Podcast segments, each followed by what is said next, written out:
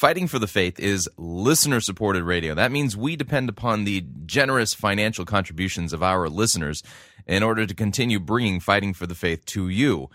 Uh, would you please uh, support Fighting for the Faith financially by joining our crew or sending in a donation to uh, support us financially? You can do so by visiting our website, fightingforthefaith.com. Click on the Join Our Crew button. That's a mere $6.95 a month. Or if you'd like to make a flat contribution, you can do so by clicking on the Donate button or making your gift payable to Fighting for the Faith and sending it to Post Office Box 508, Fishers, Indiana, zip code 46038. Thank you for your support.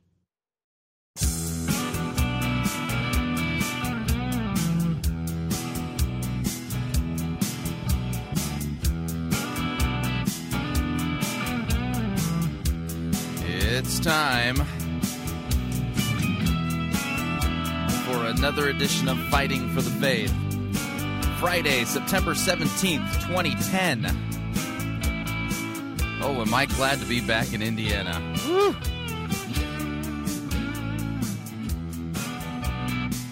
Two driving trips in uh, two weeks.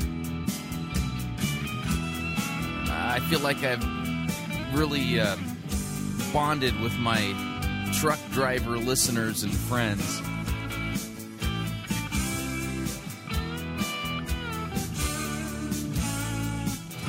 Thank you for tuning in. You're listening to Fighting for the Faith, and my name is Chris Rosebrough, and I am your servant in Jesus Christ. And this is the program that dishes up a daily dose of biblical discernment, the goal of which is to help you to think biblically, to help you to think critically, and to compare what people are saying in the name of God to the Word of God.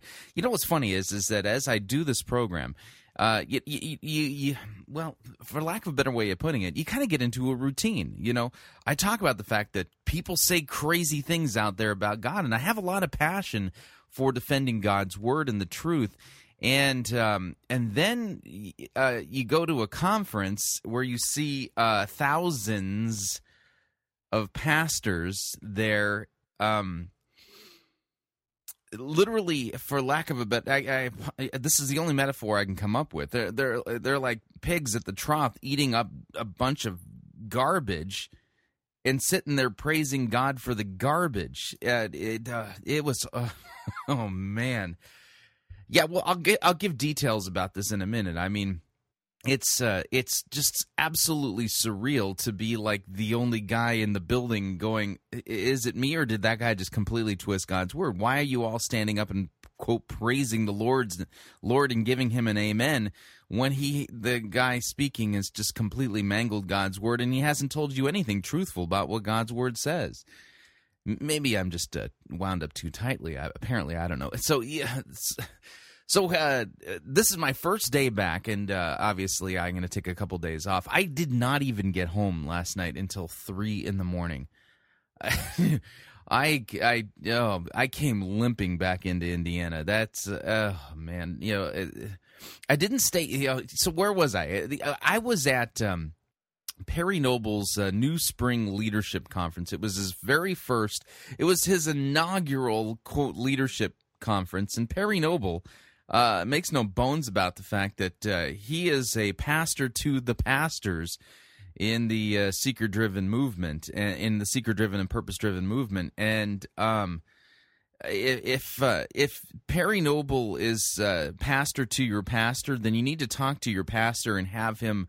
Uh, consider you know privately bringing a uh, a pastoral malpractice suit against Pastor Noble because oh man total. It wasn't a total train wreck. There was like two standout things. Uh, there were two things that stood out that were like, okay, this this not bad, pretty good, and uh, and then the rest of it, well, yeah, it was. Um, and and the, and the weird part about this is is that um, I did this, uh, you know, uh, the week after being at the uh, Big Tent Christianity conference. Now, I the thing I took a lot of flack for uh, at the uh, attending the Emergent conference, the Emergent Big Tent Christianity conference, is is that I've gotten to know many of the leaders in the Emergent Church, and I consider some of them to be friends. Um, and uh, I've taken heat for that, and uh, and you know they break my heart because the, the, more I've gotten to know them on a personal level, uh, you know, the, their heresies, their false teaching, their denials of what Scripture clearly says, their denial that even certain portions of the Scripture are Scripture, just breaks your heart. It it breaks my heart. I mean, because I I really truly love and care for these people. Now the funny thing is, is that uh, on the other end of the spectrum, the purpose driven guys, actually the flip side of the exact same coin, uh, the the seeker driven guys. But I have no friends there, none whatsoever, and it's not it's not because I don't try to reach out to them it's because they've made themselves completely unavailable to uh yeah i can't you can't break through the uh the uh the shield defenses that they've set up to uh protect their little houses of cards. Yeah and and that's what i think what's going on. I mean there's so many things running around in my brain. I, I tried to write down uh, before the program. You know, just kind of some quick notes. I mean, uh, regarding impressions of the stuff. And the reality is, is that it's probably going to take me a month or two to unpack everything that's on my mind regarding both the uh, Big Tent Christianity Conference as well as uh, uh, Perry Noble's inaugural leadership conference. And oh man, it, but see, I, the good news is is that none of you have to worry about getting upset at me for claiming that any of the folks in the seeker driven movement are my friends. I have no friends in that movement. So yeah, and the reason why is because theologically, these guys claim they claim that they believe God's word, that they that the scriptures are true, and they twist it every bit as much and and engage in speculative quote theology every bit as much as uh, as the uh, liberal emergents do. And so, because they they give uh, verbal uh, allegiance to uh, uh, what is it lip service, they give lip service to the idea that God, the Bible's God's word, and then turn around and just mangle it and shred it to pieces and find things in it that are not there. because they say they give lip service to the fact that they God is God, the Bible is the inerrant word of God that uh, that what's happened is is that uh, they've built a house of cards, and uh, I come in, uh, you know, in a situation like that, and uh, I represent a windstorm. Yeah, the, I'm the guy who goes, "Oh, really? That's a nice little house of cards that you've um, created." H- hang on a second here. Oh, oh, I, I, I'm sorry. I, I didn't realize it was so fragile. Yeah, and so what they, they don't let me have, ex- they don't let me have access to them. In fact, it, it, it is kind of a, a, contrast study on on the on the differences between how emergents think and uh, the seeker driven empire builders uh, think. Um, at the uh, at the seeker driven conference, I mean, after a um, a leader would give his or her presentation, I mean, they were available on stage to, you know, you can ask them questions, you can shake their hands, you can spend time with them. You you had unfettered access. I had unfettered access to Brian McLaren, Phyllis Tickle, Tony Jones, Doug Pagitt, uh, Nadia Bolz-Weber, Jay Bakker, uh, you know, the, and the list goes on and on. Philip Clayton and on, and uh, Greg Boyd. I had a fine conversation with Greg Boyd, and uh, and so. these folks are they're not little demigods and then you get to Perry Noble's leadership conference. And wouldn't you know it? I mean, the way this thing was set up, I mean, I thought I was at a rock concert. Now, I, I've been to a few rock concerts in my life. In fact, I'm one of the few guys who's ever taken his pastor to a Van Halen concert yeah, the long story, but uh, yes, I did take my pastor to a Van Halen concert uh, a few years ago, and um, that was rather entertaining. Anyway, um, so. Uh, you know, but I, having been to rock concerts before, I, I understand how things go, and I understand that there are only certain people. There are only certain people who are on the VIP list who have backstage access and uh, you know a, a pass that allows them to go where the the normal rabble who have just who have come to attend the concert are not permitted to uh, come to. And, and, in fact um, you know rock stars uh, you know they, they put on a stage show. They're not there to shake people's hands say hey how's it going? No no no no. They're they're idols. And and they they've got to keep their idol persona you know intact. And that being the case that they can't just let any ordinary plebeians have access to them. In fact the only people who ever really have access to rock stars are, well, those people who are really special in and of themselves, or those whom they graciously grant um, a, a, a, an audience to. And that's usually done in, in mercy and grace and it's usually limited to you know people who are dying of cancer and and so what i've noticed is is that uh, perry noble has decided to follow the rock star rock and roll concert model when it comes to granting access to uh, the leaders that he invited to come speak at his leadership conference. And in fact, um, what I just what thought was just absolutely a scream was that uh, there were stu- there was a small select group of people who on their lanyard they had a, a, a pass that said uh, all access pass and and then there was everybody else. And what would happen is is that uh, you know, at, at Perry Noble's leadership conference, Perry Noble he kicked it off. I mean, he didn't want to follow any of these other guys, and uh, I can see why. And uh, and so Perry Noble kicked off. It was the uh, the the lead off hitter at his own uh, leadership rock concert. And um, what happened after that was is that um, he and uh, those who were uh, the the special uh, upper echelon, those who had the seats of importance, the the best seats in the house, uh, they were up in front in a special reserved section that was really well guarded by. Um, uh, by the volunteers of uh, New Spring Church, which, by the way, I I, I, I want to give absolute I want to give props to the uh, the volunteers at New Spring Church in Anderson. Um, nicest people you have ever met. I mean, just absolutely dripping with Southern hospitality. I mean, you could not. I mean, if you had the sniffles, if you had walked into Perry Noble's church and you you even so much as sneezed, there were three volunteers on you. Uh, faster than you can say um, uh, purpose driven. And uh, they were offering you Kleenexes. They would open the door for you if they said, if there's anything we can get for you, we will get it for you. I mean, the, the, I mean, the the parking lot attendants. I mean, there was an entire army of them. You, in fact, I, I parked right up front. In fact, my uh, my uh, pirate uh, pirate Christian FJ Cruiser was right next to the ex the uh, the RV uh, by the Exponential Conference folks, and it was rather interesting. Yeah, I, I, I when I show up the, these types of conferences, I generally make a habit of showing up early so that I can get an obnoxious parking space, and I succeeded in doing that. In fact, um, my uh, the Pirate Christian Radio Mobile was strategically parked in such a space that um, during the lunch hour, nobody could uh, get lunch unless they looked at my at the Pirate Christian Radio movie. It's true. It's you know, but anyway, that's um, I digress. So anyway, I mean, I just want to give absolute props to the uh, volunteers of New Spring Church. Uh, really, a great group of people.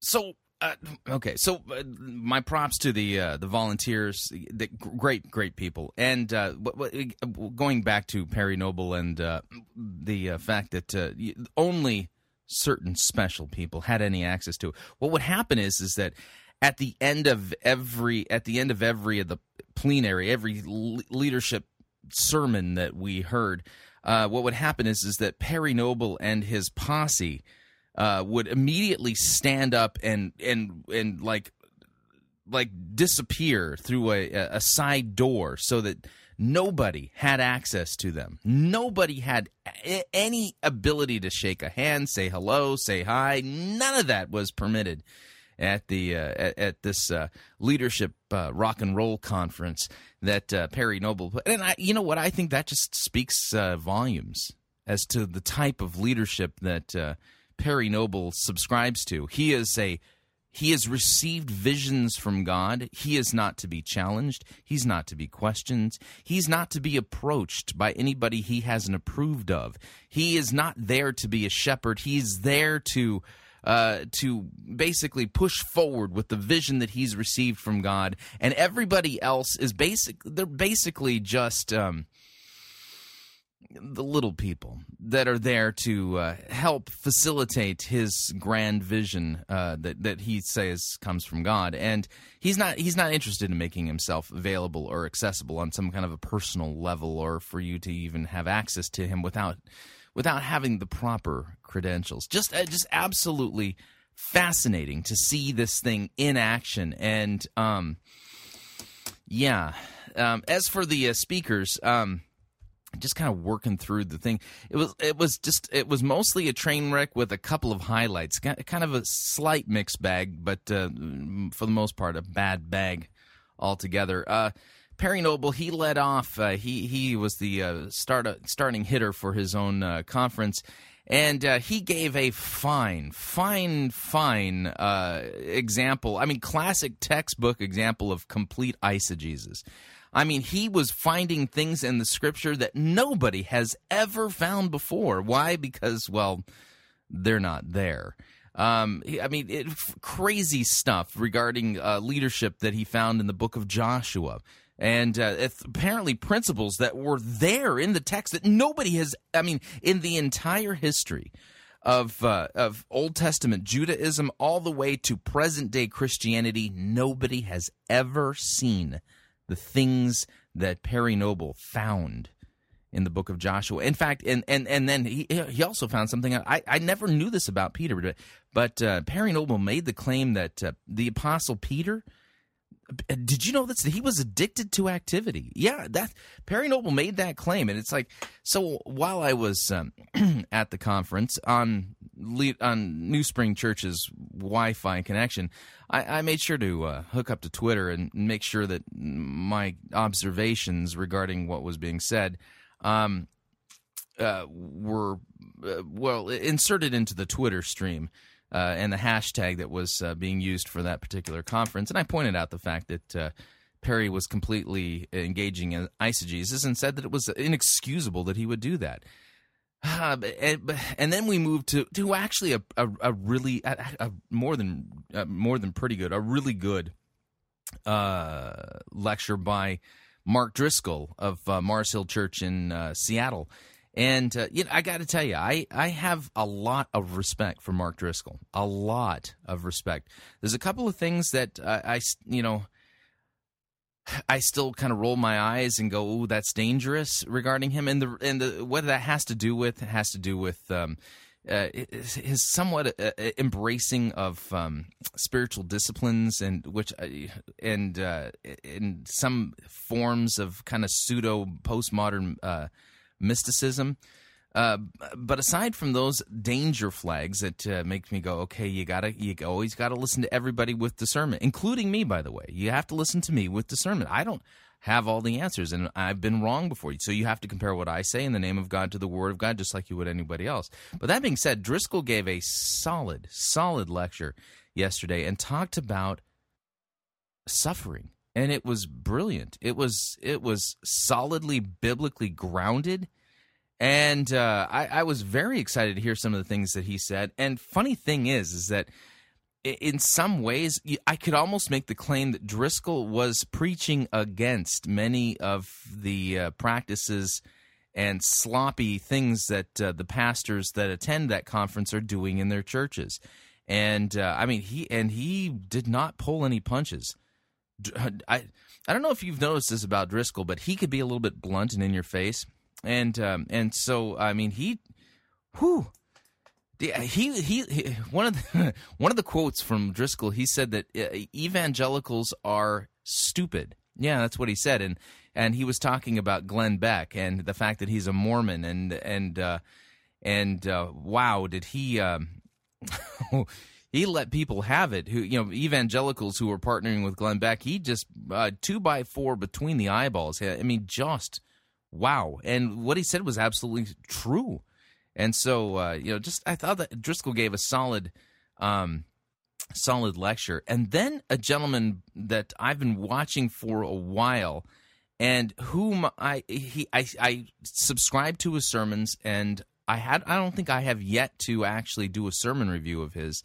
Is a, a pastor by the name of Jud Wilhite and uh, he pastors a church in Las Vegas called Central Christian Church.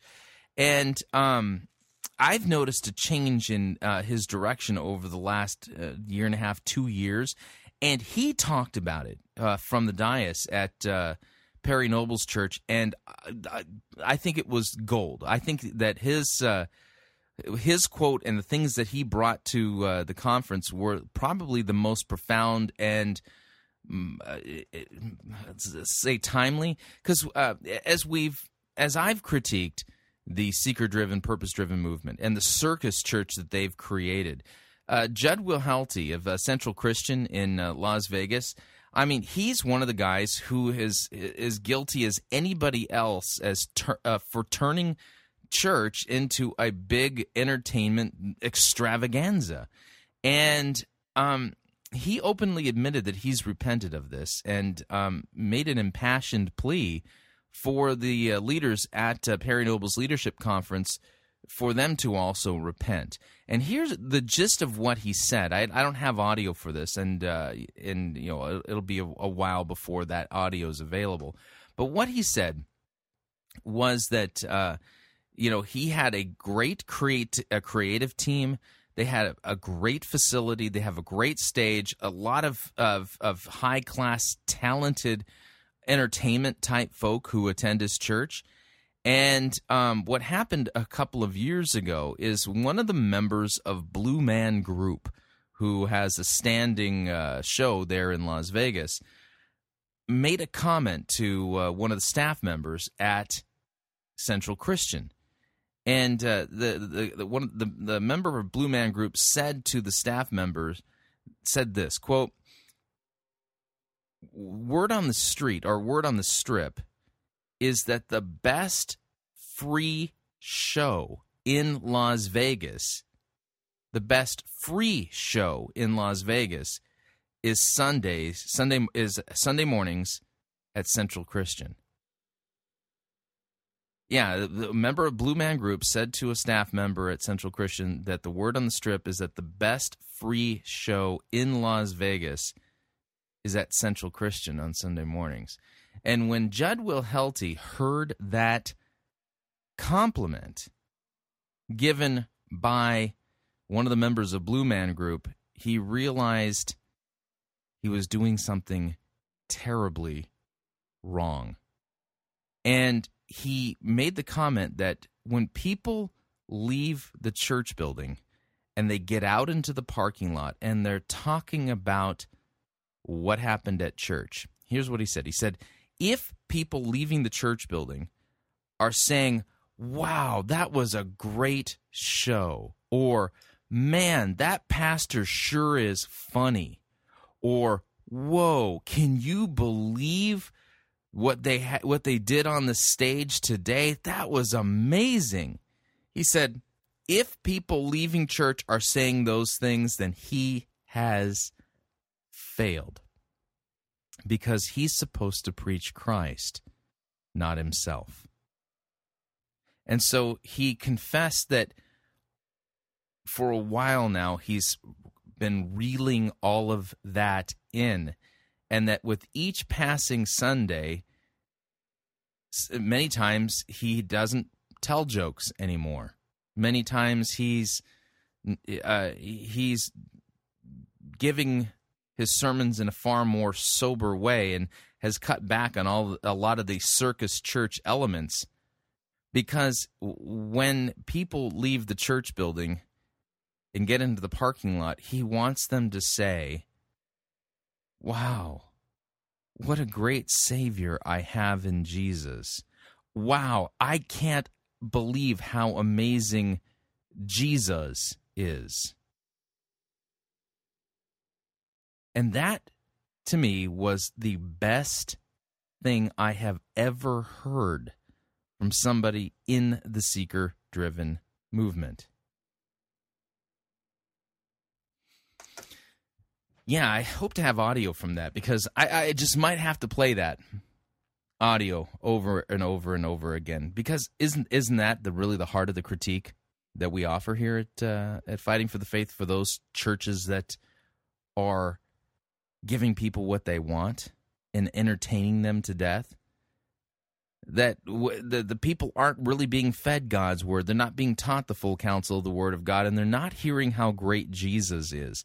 Instead those seeker driven entertainment driven uh, please people with and entertain them to death uh, pastors uh, have actually become a bottleneck. You know, we we all know what happens when uh, you, you're on the you're like you're on the highway. You're, or if you're in Southern California, you know, I grew up in California. Uh, you, you know, you're on the freeway, and what happens when there's construction? You know, when they shut off three lanes.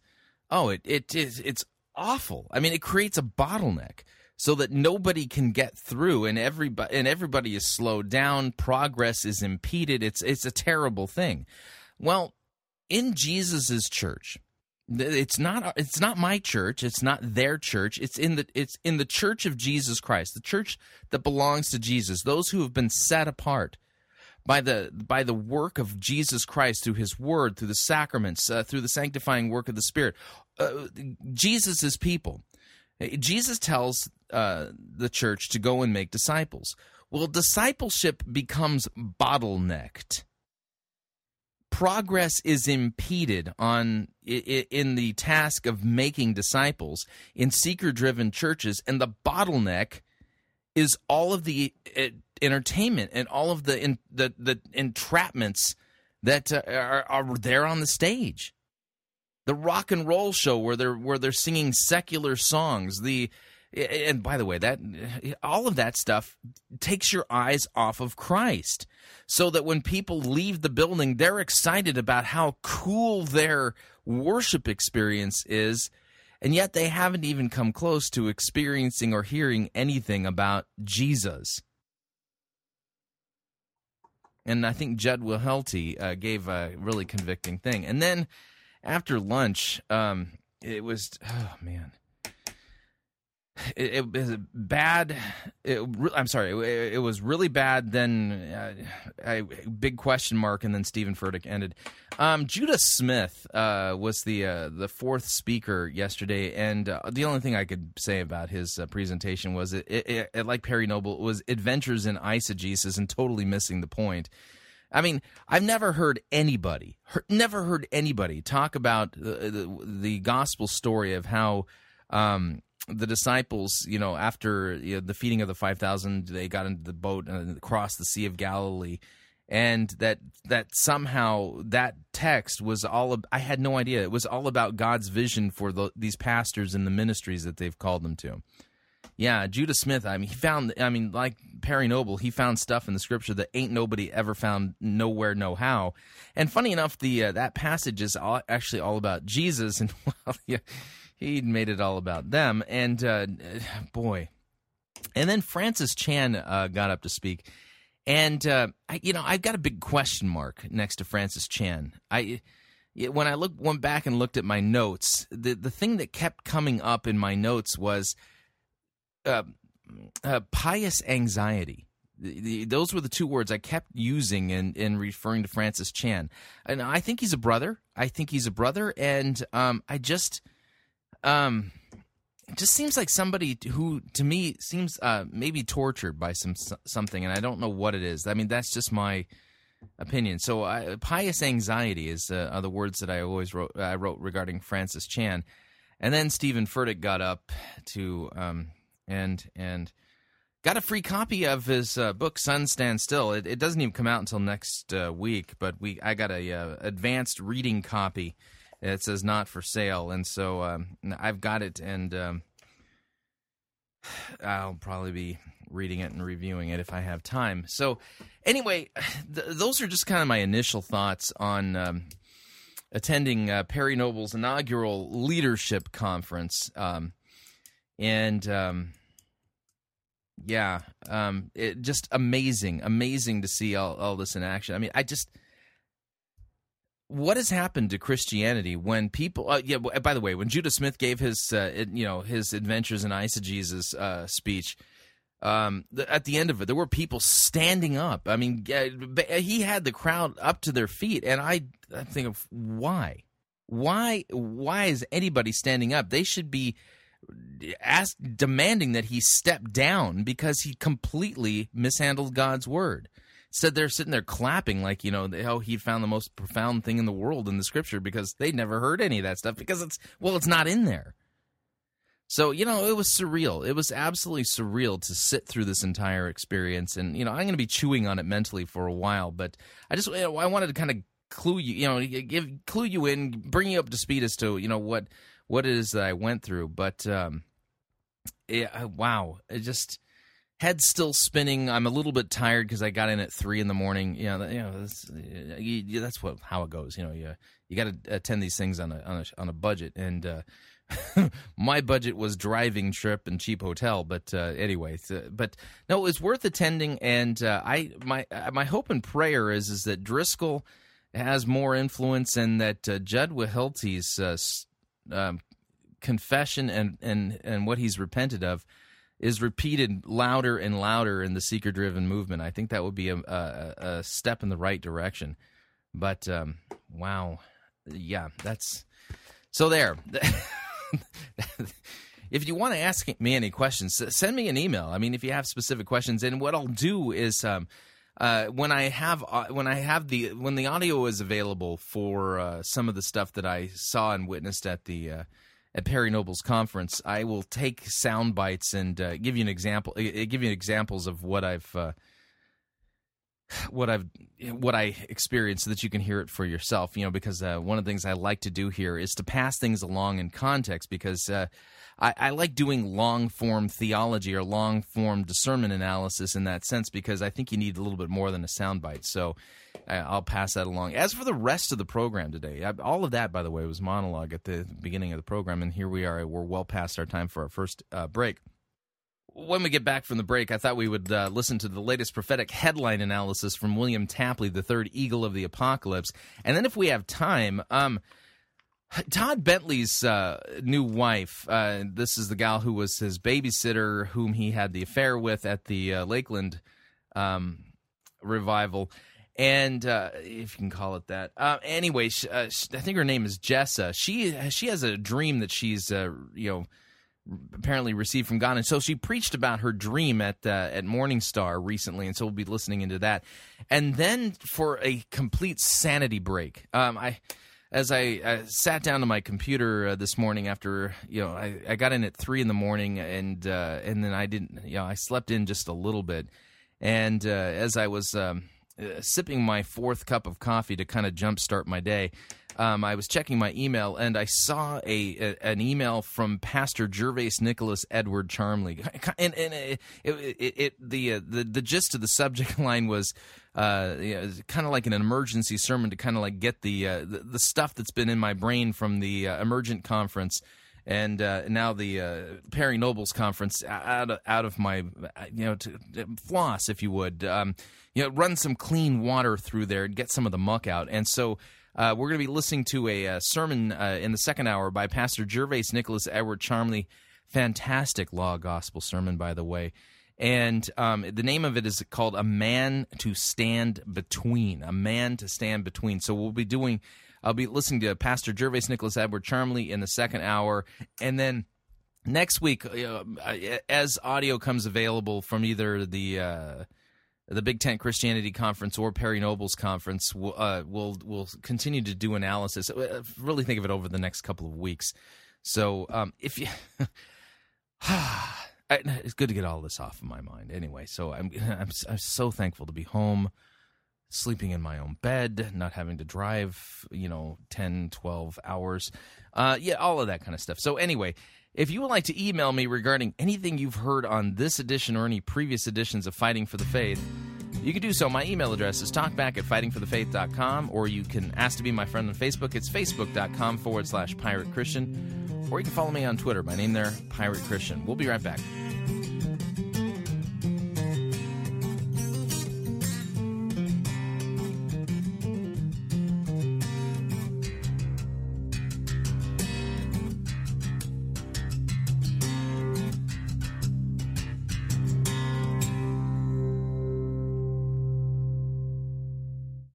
Unless your righteousness surpasses that of Rick Warren, you cannot be saved.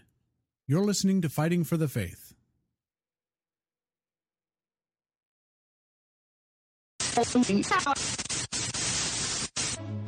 You're listening to Pirate Christian Radio. We'll be taking your false doctrine now.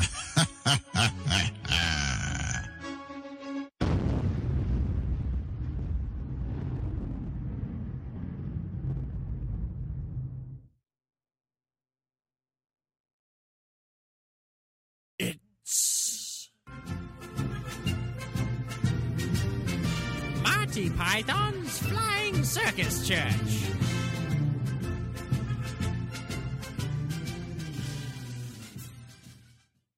So the new pastor came in and shut down the Sunday uh-huh. school, canceled the adult Bible study, No. dumped the hymnals, oh. sacked the choir, and put in a praise band and started preaching sermons that sound like they could be preached or done on Dr. Phil's program. It's awful. I didn't expect a kind of purpose driven inquisition. Nobody expects the purpose driven Inquisition. Our chief weapon is purpose. Purpose and vision. Vision and purpose are two weapons. Our purpose and vision. And ruthless relevance are three weapons. Our purpose, vision, and ruthless relevance and an almost fanatical devotion to Rick Warren are four weapons. Now, amongst our weaponry are such elements as purpose, vision. I'll, I'll come in again. I didn't expect a kind of purpose driven inquisition. Nobody expects a purpose driven Inquisition.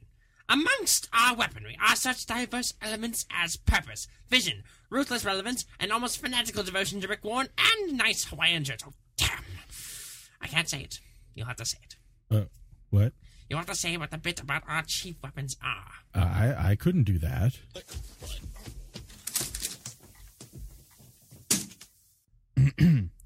I didn't expect a kind of purpose driven inquisition.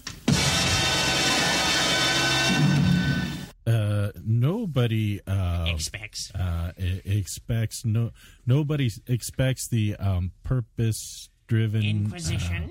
I, I know, I know. Nobody expects the purpose-driven Inquisition. In fact, those who our do chief ex- weapons are. our chief weapons are um, Purpose. Uh, vision. Okay, and- okay, stop, stop that, stop that. Ah, Our chief weapons are purpose. Blah, blah, blah, blah, blah. Youth Pastor Rick, read the charges. Dude, you're like hereby charged with being divisive and not following our program. That's enough! Now, how do you plead? Well, We're innocent. Ha! Ha! Ha! ha, ha. We'll soon change your mind about that!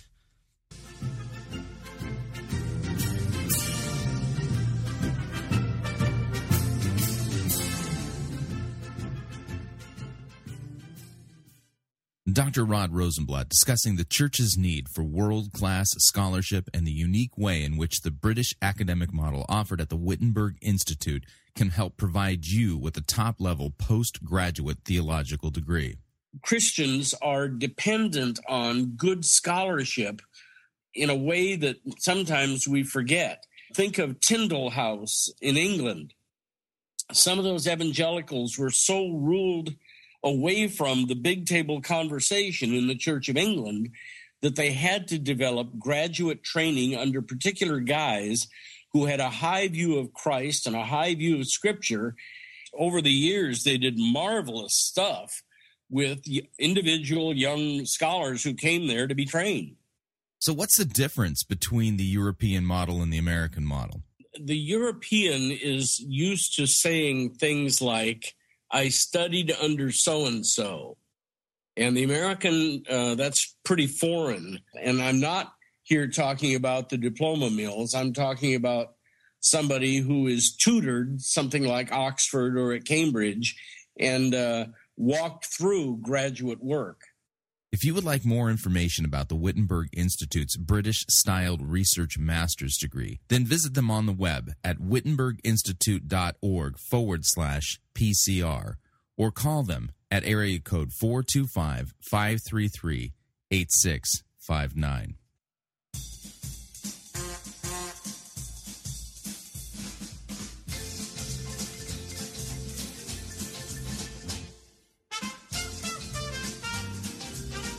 Keep more of your money in your pocket. Hi, Chris Roseborough here. If you're planning to travel anytime in the near future, then don't pay more for airfare, hotel rooms, or rental cars than you need to. Longtime Pirate Christian Radio featured advertiser Cheap O Air can save you a Tijuana taxi load of money on all of your travel needs. Plus, CheapOair has a seasonal promotional code for all of our listeners that will save you an additional $10 off of CheapOair's already low prices. Visit piratechristianradio.com forward slash cheap. Write down the promo code and then click on the banner and then book your travel today. Again, that's piratechristianradio.com forward slash cheap.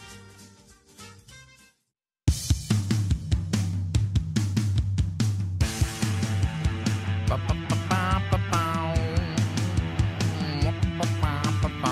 right, we're back.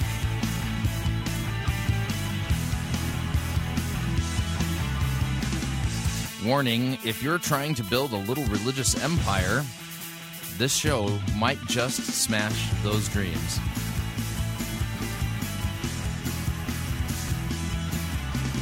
Need to remind you all Fighting for the Faith is listener supported radio. That means we depend upon your generous gifts and financial contributions in order to continue to bring Fighting for the Faith to you as well as to the world. You can partner with us financially by visiting our website, fightingforthefaith.com. And when you get there, you'll see two friendly yellow buttons. One says donate, the other says join our crew. And uh, when you join our crew, you're signing up to automatically contribute $6.95 every month to the ongoing work and mission of Fighting for the Faith and Pirate Christian Radio. And if you would like to partner with us uh, by sent, you know by specifying a particular amount, you could do so by clicking on the donate button, or you can make your gift payable to Fighting for the Faith and send it to Post Office Box 508 Fishers, Indiana, zip code 46038. Switching gears here. Um, yeah, I need to get uh, Perry Noble and the emergent uh, Perry Noble and the seeker driven, purpose driven guys off my mind. And so I thought I would you know, go with the next best thing. And that William Tapley, the third eagle of the apocalypse. I mean, this is a guy who has obviously a prophetic gift for like finding the um, God's hidden message in headlines that no one would even think to look at. So uh, here is. Uh,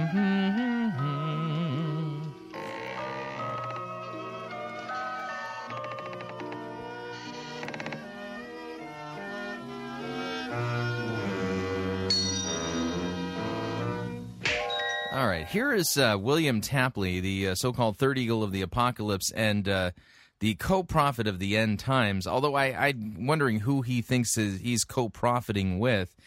Um, he has a YouTube channel, by the way. If you would like to, uh, it's uh, it's youtube.com forward slash third eagle books uh, is uh, the way you would find it. And I, I yeah, what, I mean, this is a guy who's obviously a false prophet, and the fun part is he tells other false prophets that they're false prophets, and so yeah, because they apparently miss all the important prophetic news in the headlines that he's the only one who sees the prophet. Anyway, here's the latest edition of Revelation Unraveled. See if you can unravel any of this. Welcome to Revelation Unraveled. I'm your host, William Tapley, also known as the third eagle of the apocalypse and the co prophet of the end times. Several amazing headlines recently show that the nation of Israel is fulfilling Bible prophecy, but not the way the false prophets would have you believe. You know, it's funny. As somebody who uh, grew up in American evangelicalism, I mean, there is a huge emphasis on uh, Israel and uh, how that comes into some kind of a prophetic calendar or timeline. Um, that being the case, I mean, I've never even heard any of the stuff this guy is finding. But l- listen in, see what you see if you can make heads or tails of this. They think that the renewed Middle East peace process will lead to some kind of covenant between the Antichrist and Israel. This is another lie from Satan, because the Antichrist does not appear until the second half of the tribulation period. Remember, his reign is for 42 months, and that won't begin for at least three and one half years from now. The headlines that I am talking about. Well, put it in your day planner. I mean, that, I mean that's good to know. I mean, serious. I mean, it's it's it's just absolutely comforting to know that uh, the Antichrist won't show up at least for another three and a half years. I mean, I was hoping, you know, to save up enough money to. Uh, you know, go to Europe. I, I've never been. I'd actually like to, you know, go to Europe and and you know, may, maybe meet Pastor Charmley and a few others. But um, that being the case, I mean, it's good to know that I at least have three and a half years to save up to do that. So I'm you know. About refer to the fact that Israel has allocated $88 million to promote gay tourism in the city of Tel Aviv. This is a fulfillment of Bible prophecy. Let's take a look at that amazing headline. A new website has also been built, Gay Tel Aviv. It starts off with a sentence encapsulating the. He's reading from something he's obviously printed out from his uh, computer.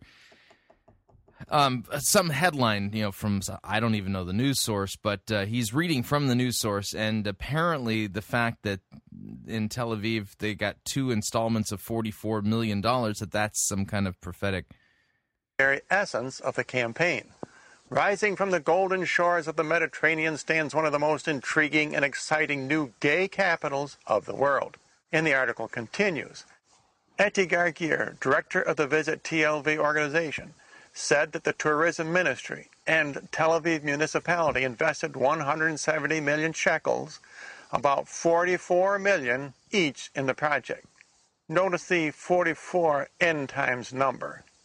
I, I, I had no idea that 44 was an end times number. I just, you know, again, I, I've been, well, how do I put this? I mean, I, I have a degree in religious studies and biblical languages. I mean, I, I'm working on my second master's degree, and in all of my theological training, I just, I had no idea that 44 was a prophetic number that I should be paying attention to in the headlines. It, it, it makes me want to go back and, you know, tell my professors, it's like, why didn't you tell me this stuff? I mean, here I could have been cracking the code the entire time as to when Jesus is going to return and when the false prophet would show up. And, but uh, because you refuse to teach me these things, I've had to, you know, rely on William Tapley, the third eagle of the apocalypse, in order to, you know, to, well, interpret the uh, headlines for me to, you know, so that I know how to set my prophetic clock. I mean, but the good news is, is the Antichrist won't be around for at least three and a half years. Whew. I mean, so I I better save every penny I have because I really wanted to see Europe before the Antichrist showed up. I mean, that's it's on my bucket list. And you know, since I'm getting older and I need uh, bifocals, um, you know, I, it's important that now as I start to get you know advanced in my age, and um, you know, being an, an, an underweight fat guy uh, that who, who needs bifocals, that you know, as I get older and yeah, I mean, I could go at any time now. Apparently, I mean, I just could happen. So, um, uh, so I, I, I need a bucket list, and I, the good news is I have three and a half years in which to you know cross things off of the bucket list. You know, going you know, well. Anyway, here we go. Not only did the false prophets miss this amazing article about Israel spending $88 million to promote gay tourism, they are also pounding the drums for the United States and Israel to attack Iran. They don't understand that this is the first Gog Magog war in Revelation, and that Israel and America will lose this war. So let me see if I have this right. In the Book of Revelation, you know, we we we, we when we talk about wars, we talk about like you know World War One, World War Two. So in the Book of Revelation, I had no idea about this either. There's Gog Magog One and Gog Magog Two, and it, apparently in Gog Magog One, well, bad things happen. The reason is because Israel has lost the blessings of God. The covenant, which did reestablish Israel, has been broken by Israel because they have broken Torah. They no longer follow the Ten Commandments, as we can see with their promotion of gay tourism. Uh, have you ever read like the Old Testament? When exactly did Israel ever really keep the Ten Commandments? And were they not guilty of breaking Torah? The whole purpose of the law is not to save us, it's to show us our sin.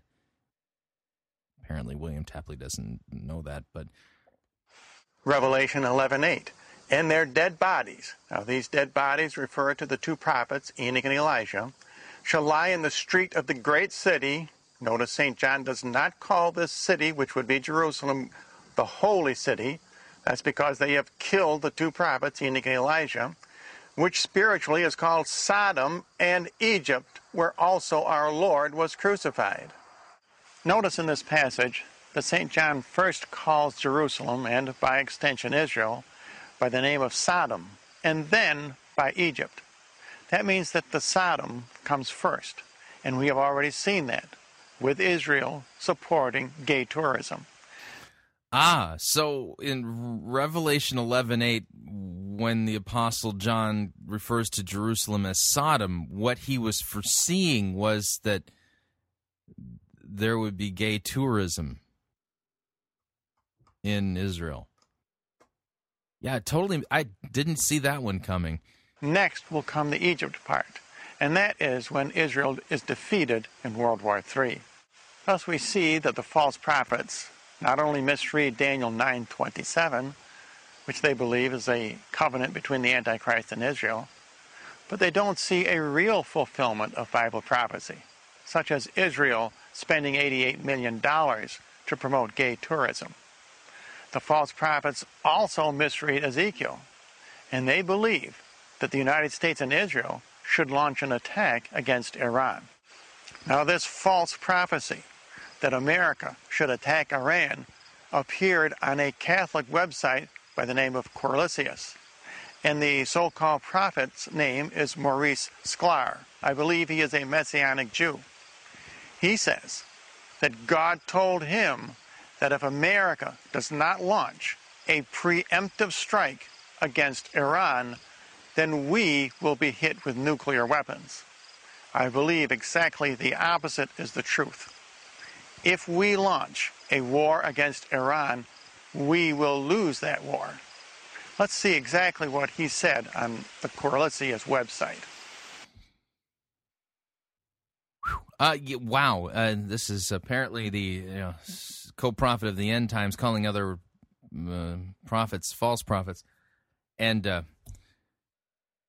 yeah, that's uh, like the pot calling the kettle black, isn't it? Concerning Iran. Now, supposedly, this is God speaking to Maurice Sklar. If America does not join in Israel in a preemptive attack upon Iran, and Israel has to go it alone, America will experience nuclear attack through terrorism. You must attack with Israel now, or you will be attacked. So let me warn the Catholic website called Cornelius and the false prophet by the name of Maurice Sklar that God never told you for America to launch a preemptive strike against Iran. America and Israel will not win this war. America will lose this war, as prophesied in the book of Revelation. This is not the Gog Magog war in Ezekiel. That war is Armageddon. This war will be World War III. The false prophets have got to come to understand that Israel won their first three major wars because God was on their side, just as in the Old Testament. But also, just as in the Old Testament, Israel has lost the blessings of Almighty God. Why? Because they have not fulfilled the covenant. Yeah, but Jesus did. Um, it, man, talk about utter confusion of law and gospel. I mean, this is a Roman Catholic who argues like a dispensationalist. Good night. Let me pause. Let me pause right there. And uh, here is uh, Jessa Bentley. Um, this is uh, Todd Bentley's. Uh, well, let, let, me have Todd Bentley introduce his wife and just bizarre stuff here. And I'm going to have my wife Jessa share a dream that she had. And I'm going to tell you what God's been speaking to me about. And I believe it's the key that's going to release the greatest miracle anointing for the church. Isn't that weird? God apparently talks to Todd Bentley. You know what's funny is is at the, uh, the New Spring conference, there's quite a few of the uh, leaders, the rock and roll leaders. Uh, now they weren't band members. I know I'm not saying they're worship leaders, but they, they were rocks. They have rock star status. You cannot get access to them without proper credentials. Um, they were constantly talking about uh, God talking to them and speaking directly to them and telling them. They, they sounded a lot like Todd Bentley here.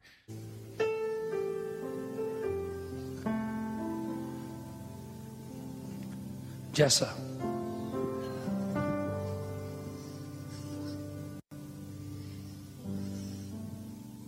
So, a couple of nights ago, I had a dream where Oral Roberts was speaking to Todd. They were, I, I didn't understand what they're saying, but I remember they were talking.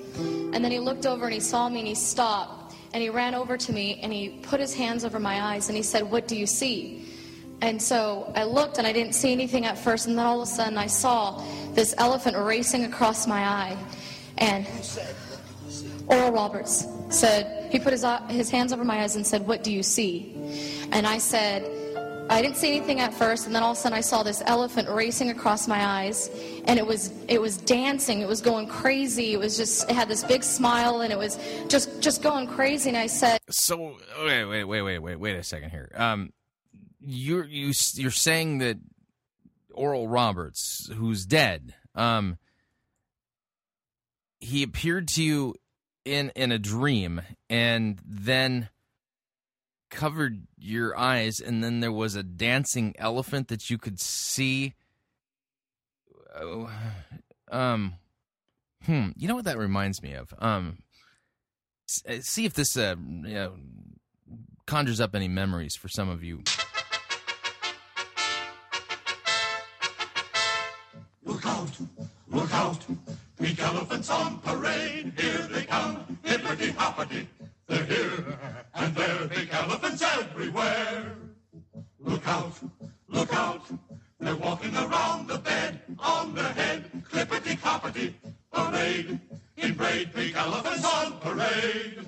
Yeah, you know, weird. This is from the movie Dumbo, and uh, uh, Dumbo saw pink elephants um, after he had uh, accidentally had too much alcohol to drink. Yeah, Dumbo was, um, well, he was three sheets to the wind. What'll I do? What'll I do? What an unusual view. I can stand the sight of worms and look at microscopic germs, but Technicolor pachyderms is really too much for me.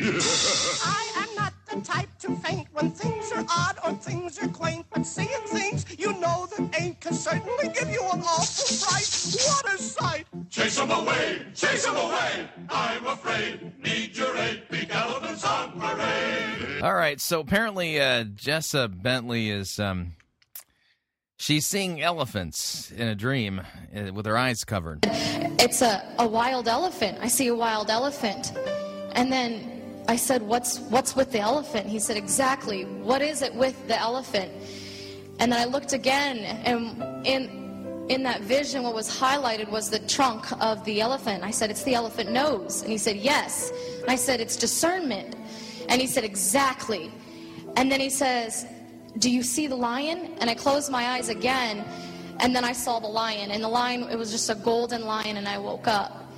And um, when I woke up, literally, I woke up in the middle of the night, and I just felt like the Lord was highlighting things to me about the dream. And in the dream, I thought it was pretty ironic that Oral Roberts put his hands, he covered my eyes and said, What do you see? And I thought that was interesting because he's covering my eyes. What do you see? And I felt like the Lord was saying that, that even more so now for the church today, we need to walk by faith and not by sight. What do you see? You know, I didn't see anything at first until I really looked and I pressed in, you know, and I saw the wild elephant. And so when the elephant came running in, and I said, What is it with it? So it's almost like, What's with walking by faith? How do you walk by faith and not by sight? By discerning the times. So if I'm hearing her right, the elephant represents walking by faith and not by sight.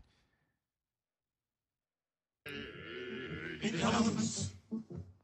Pink elephants. Pink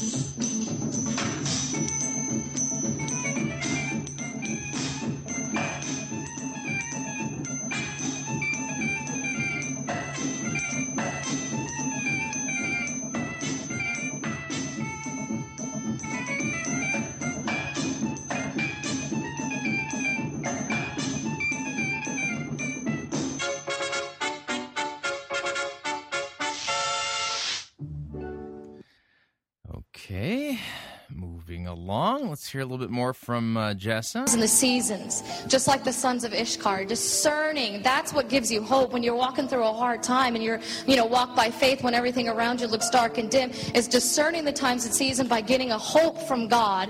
Um, whew, getting. Now, what you are not seeing here is um, something that's absolutely wickedly creepy.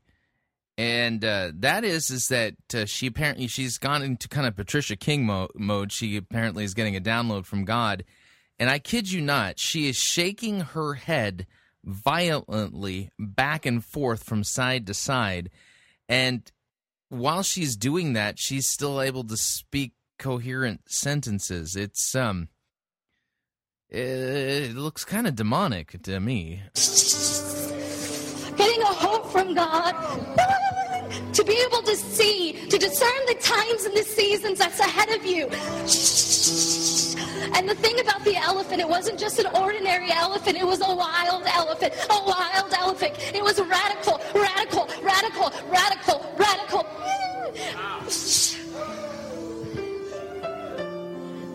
Yeah, you might want to go see a, a real Christian pastor. They can cast those out, and yeah. And the elephant means a great impact. And I really felt like what happened in Lakeland was just the beginning. It's just an introductory. It's just an introduction. Just a table of content of what's to come. And I felt like the great impact is greater, greater, greater. It's the great impact. And the greatest impact that you can have is bringing the kingdom of God to earth. It's a give an Oh, brother. Encounter of Jesus Christ to every single person. That's the great Yeah, this is what happens uh, when you abandon sola scriptura. Okay, Uh, let me gi- just let me give you a point here, and and that is is that the scriptures tell us that we're to test prophecies, and what do we to test them against? The scripture. So think this through with me for a second here, okay? If anytime somebody claims that they are having a dream or a vision or direct revelation from God, that what we have to do is make sure that it measures up to the standard of Scripture. Are we ever going to get anything from those prophecies or so-called direct revelations that um, that that either contradicts scripture or give us uh, information other than what scriptures really reveal? No. So do i need somebody uh, giving me dreams and prophecies and things like that no i really don't but if they come in i'm going to have to test them against god's word and well yeah how do you take something that pretty much sounds like somebody having um, a bad acid trip, um, you know, with elephants and everything, uh, preaching from the pulpit. Is God's word being uh, opened here? No. Is Christ being exalted? No. In fact, this is another one of those bottleneck situations where people are not hearing God's word, and the person standing in the way is the person in the pulpit. Um, yeah.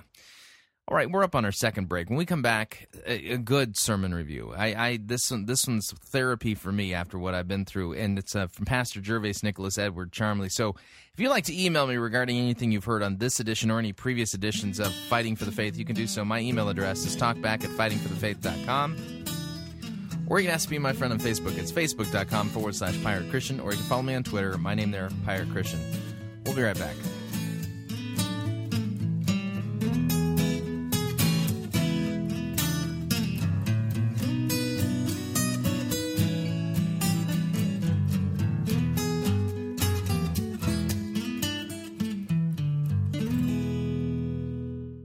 No itching ears are scratched here. You're listening to Fighting for the Faith.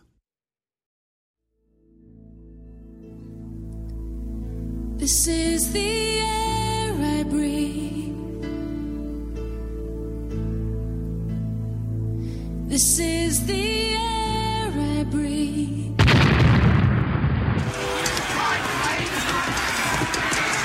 I've had enough of the sissy, pansy, cannon, photo written music you have the audacity to call worship. Men, put this entire girly praise band in the boo box. Let's wheel in the organ and get some real worship music underway.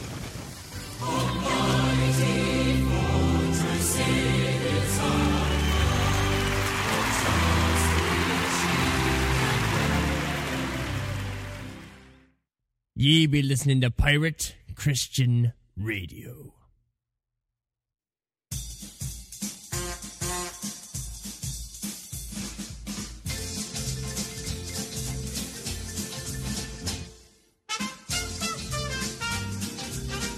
Keep more of your money in your pocket. Hi, Chris Rosebrough here. If you're planning to travel anytime in the near future, then don't pay more for airfare, hotel rooms, or rental cars than you need to. Longtime Pirate Christian Radio featured advertiser Cheap O Air can save you a Tijuana taxi load of money on all of your travel needs. Plus, CheapOair has a seasonal promotional code for all of our listeners that will save you an additional $10 off of CheapOair's already low prices. Visit piratechristianradio.com forward slash cheap. Write down the promo code and then click on the banner and then book your travel today. Again, that's piratechristianradio.com forward slash cheap.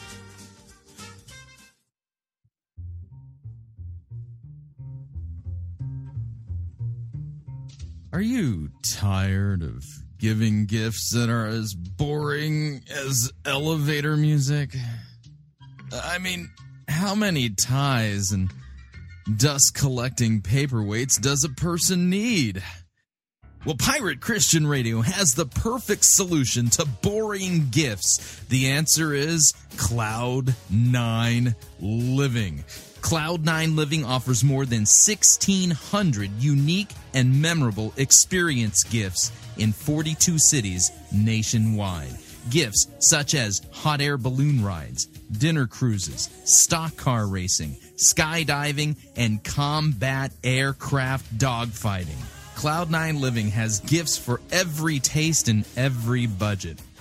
For more information on Cloud9 Living, visit piratechristianradio.com forward slash Cloud9. Again, that's piratechristianradio.com forward slash Cloud9. You'll be glad that you did.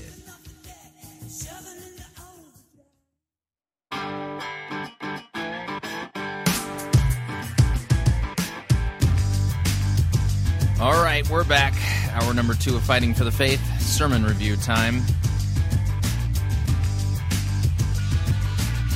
I will admit that I am reviewing this sermon for therapy reasons. I, I, need to hear law and gospel. I need to hear God's word preached correctly. After what I've done for the last couple of weeks, oh man, uh, this is um, well, you'll you'll you understand what I'm saying. Uh, here we go.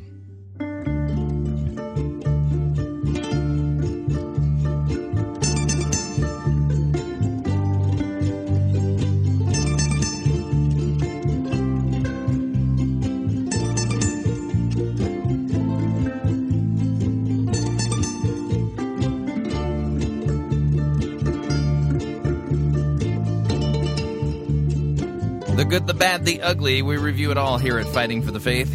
Today's sermon comes to us via the UK Bethel Evangelical Free Church in Hanley at, at Stoke on Trent. Yeah, I'm going to get that eventually. I'm going to have to have a talk with Pastor Charmley to make sure I can understand how the names work there. But anyway, Pastor Gervase Nicholas Edward Charmley is the one preaching. This is a uh, this is part of his sermon series that he's been doing in First Samuel. The name of the sermon is "A Man to Stand Between." Now, one of the things I want to uh, cue you in here is is that you're going to hear a lot of law and it's going to sting.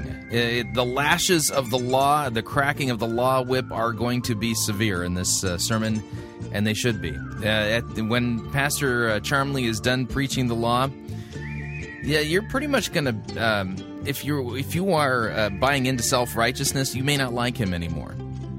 But that's okay. He's doing you a service, you know, because we're to repent and be forgiven of our sins. And what, one of the things we need to be we need to repent of is our own righteousness. Yeah, filthy rags.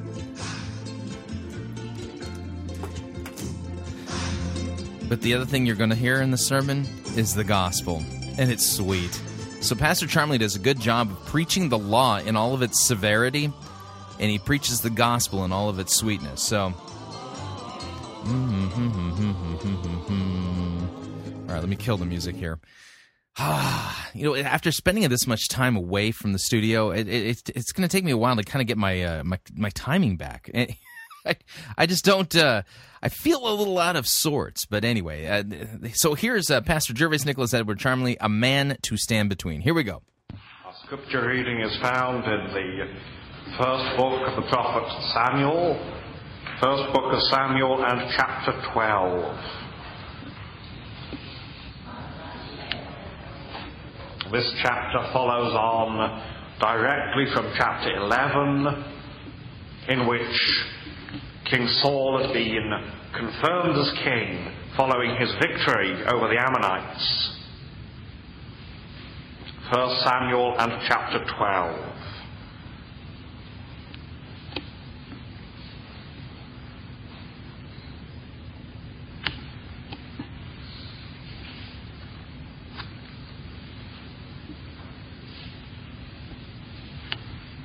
Now Samuel said to all Israel, Indeed, I have heeded your voice in all that you have said to me, and have made a king over you.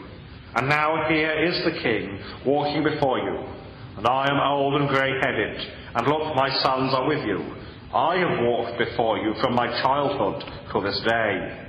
Here I am, witness against me before the Lord and before his anointed. Whose ox have I taken? Or whose donkey have I taken? Or whom have I cheated? Whom have I oppressed?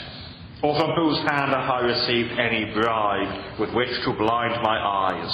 I will restore it to you. And they said, You have not cheated us or oppressed us, nor have you taken anything from any man's hand.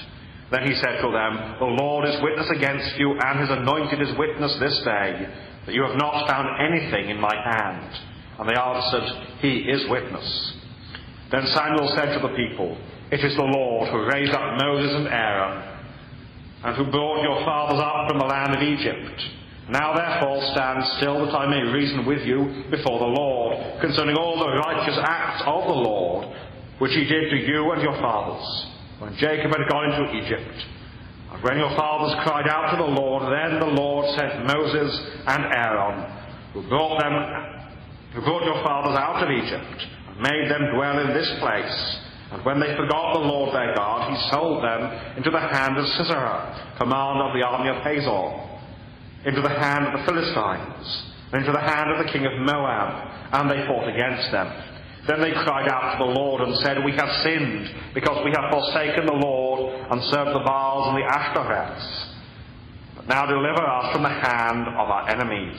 We will serve you. And the Lord said, Jerubbaal, Bedan, Jephthah, and Samuel, and delivered you out of the hand of your enemies on every side, and you dwelt in safety. And when you saw that Nahash, king of the Ammonites, came against you, you said to me, No, but a king shall reign over us, when the Lord your God was your king. Now therefore, here is the king whom you have chosen and whom you have desired, and take note, the Lord has set a king over you. If you fear the Lord and serve him and obey his voice, do not rebel against the commandment of the Lord, then both you and, your, and the king who reigns over you will continue following the Lord your God. However, if you do not obey the voice of the Lord, but rebel against the commandment of the Lord, then the hand of the Lord will be against you, as it was against your fathers. Now therefore stand and see this great thing which the Lord will do before your eyes. Is today not the wheat harvest? I will call to the Lord, and he will send thunder and rain, that you may perceive and see that your wickedness is great, which you have done in the sight of the Lord, in asking a king for yourselves. So Samuel called to the Lord, and the Lord sent thunder and rain that day, and all the people greatly feared the Lord and Samuel. And all the people said to Samuel, Pray for your servants to the Lord your God, that we may not die. For we have added to all our sins the evil of asking a king for ourselves. Then Samuel said to the people, Do not fear. You have done all this wickedness, yet do not turn aside from following the Lord, but serve the Lord with all your heart, and do not turn aside, for then you would go after empty things, which cannot profit or deliver, for they are nothing. For the Lord will not forsake his people, for his great name's sake, because it has pleased the Lord to make you his people. Moreover, as for me, far be it from me that I would I should sin against the Lord in ceasing to pray for you. I will teach you the good and the right way. Only fear the Lord and serve him in truth with all your heart, For consider what great things he has done for you. But if you still do wickedly, you shall be swept away, both you and your king. We pray God's blessing to rest on this solemn portion of his holy and precious. Our text, our text this evening is found in the chapter that we read, 1 Samuel chapter 12, verse 23. Moreover, as for me, far be it from me that I should sin against the Lord in ceasing to pray for you. But I will teach you the good and the right way.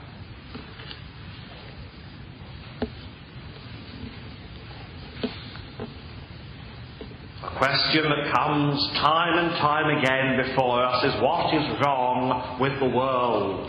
This is the question that is being asked in the newspapers, on the television, on the radio, in all sorts of areas. People are asking, what is wrong with the world? We cannot look at the world as it is and think everything is right with the world. We cannot think that the world is as it ought to be. But rather we have to conclude something is wrong. What is it? And here, of course, people differ widely. Many, many answers are offered. There are some who say the problem is selfishness.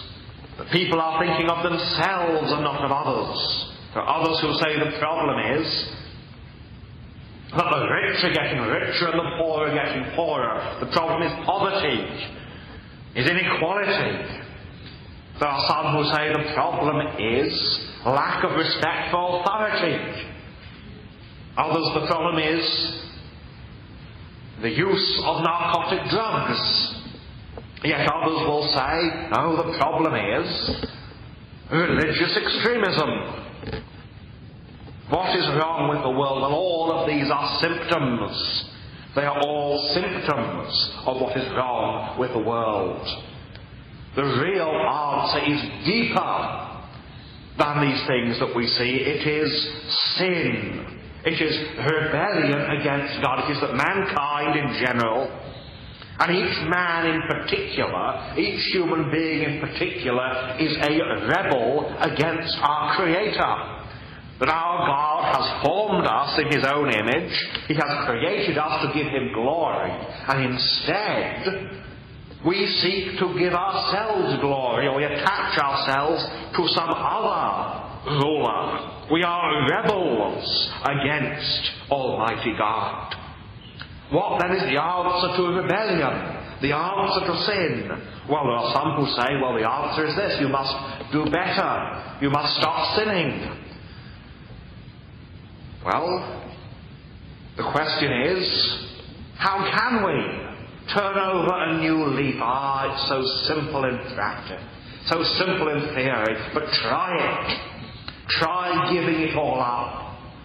Try forgetting everything that you have done that is an act of rebellion against God. Every wrong thing, you cannot do it.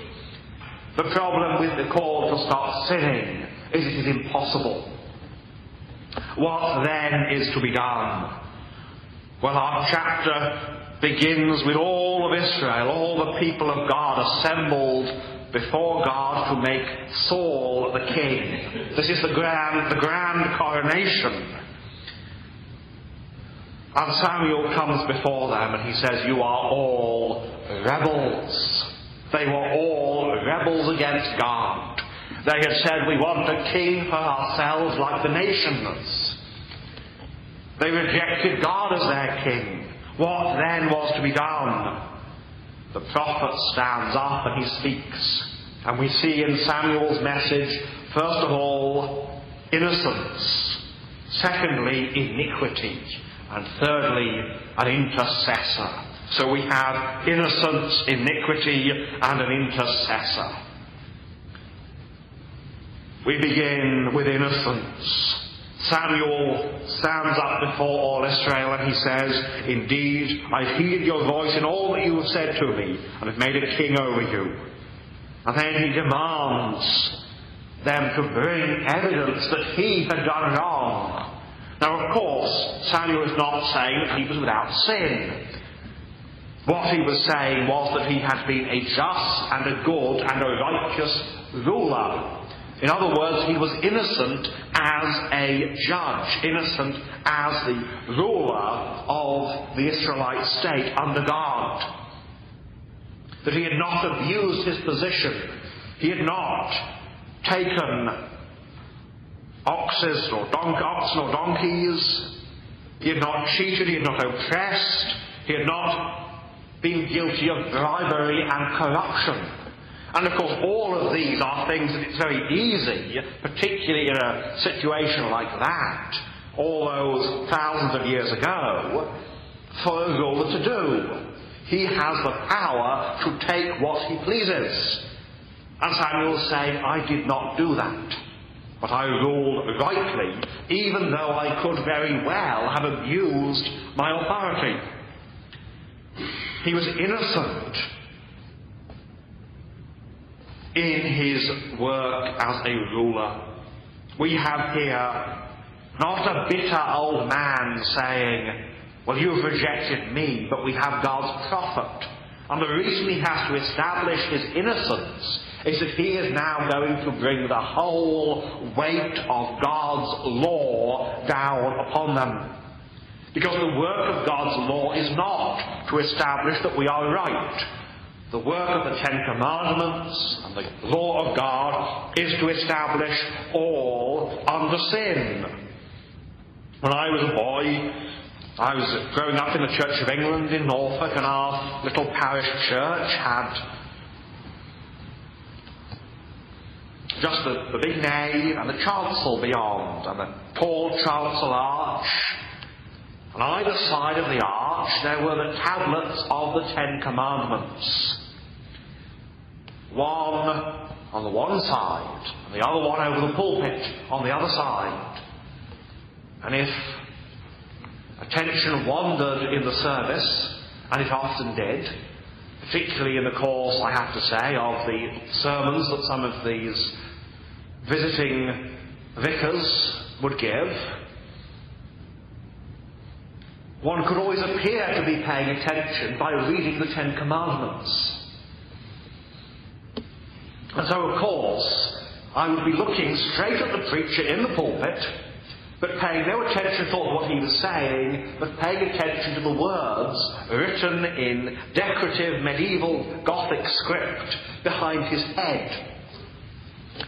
Yet, of course, one can gain a great deal of profit by reading the Word of God. And of course, the commandments are found in Exodus chapter 20. And after a preamble in verse 1, verse 2, the commandments are, I am the Lord your God who brought you out of the land of Egypt, out of the house of bondage. You shall have no other gods before me. You shall not make for yourself any. Again, I go on automatically to the King James Bible because that is what I remember. You shall not make for yourself a carved image any likeness of anything that is in heaven above, or that is in the earth beneath, or that is in the water under the earth. You shall not bow down to them nor serve them, for I, the Lord your God, am a jealous God, visiting the iniquity of the fathers upon the children, to the third and fourth generations of those who hate me, but showing mercy to a thousand to those who love me and keep my commandments. You shall not take the name of the Lord your God in vain, for the Lord will not hold him guiltless who takes his name in vain. Remember the Sabbath day to keep it holy. Six days you shall labor and do all your work, but the seventh day is the Sabbath of the Lord your God. In it you shall do no work, you, nor your son, nor your daughter, nor your male servant, nor your female servant, nor your cattle, nor the stranger who is within your gates. For in six days the Lord made the heavens and the earth, the sea and all that is in them, and rested the seventh day. Therefore the Lord blessed the Sabbath day and hallowed it. Honour your father and your mother, that your days may be long in the land which the Lord your God is giving you. You shall not murder. You shall not commit adultery. You shall not steal. You shall not bear false witness against your neighbour. You shall not covet your neighbour's house. You shall not covet your neighbour's wife, nor his male servant, nor his female servant, nor his ox, nor his donkey, nor anything that is your neighbour's. And that is the law. The Ten Commandments. Jesus summarized the commandments by saying, You shall love the Lord your God with all your heart, and all your soul, and all your mind, and all your strength. And you shall love your neighbour as yourself. Again, that is the summary of the law.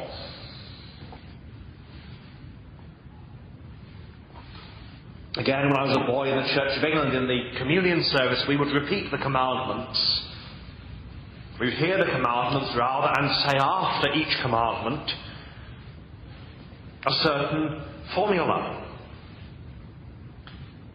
But if the minister was feeling lazy or wanted to get through the service quicker, we would have our Lord's summary of the law, as it was always called. And the summary shows us that the fulfilling of the law is perfect love to God and to our neighbour. Now, of course, there are those who say, well, that is relatively easy. Is it easy? Because you see, you can fulfill the outward commandments of the law without love. That is what the Pharisees did. They were very careful in what they did outwardly. But they forgot the law demands love. It is far easier not to make an idol and to bow down to it and worship it than it is to love the Lord your God with all your heart and all your strength and all your soul and all your mind. Because you see, the one is a mere outward action. The other is an attitude of the heart. It's very easy to refrain if we take the mere letter of the law from murdering our neighbour. You may feel like it sometimes if he, for example, is given to playing loud music at certain times of the night, but it's very easy to refrain from actually doing it. But of course, to refrain from feeling angry towards him. Now that is hard.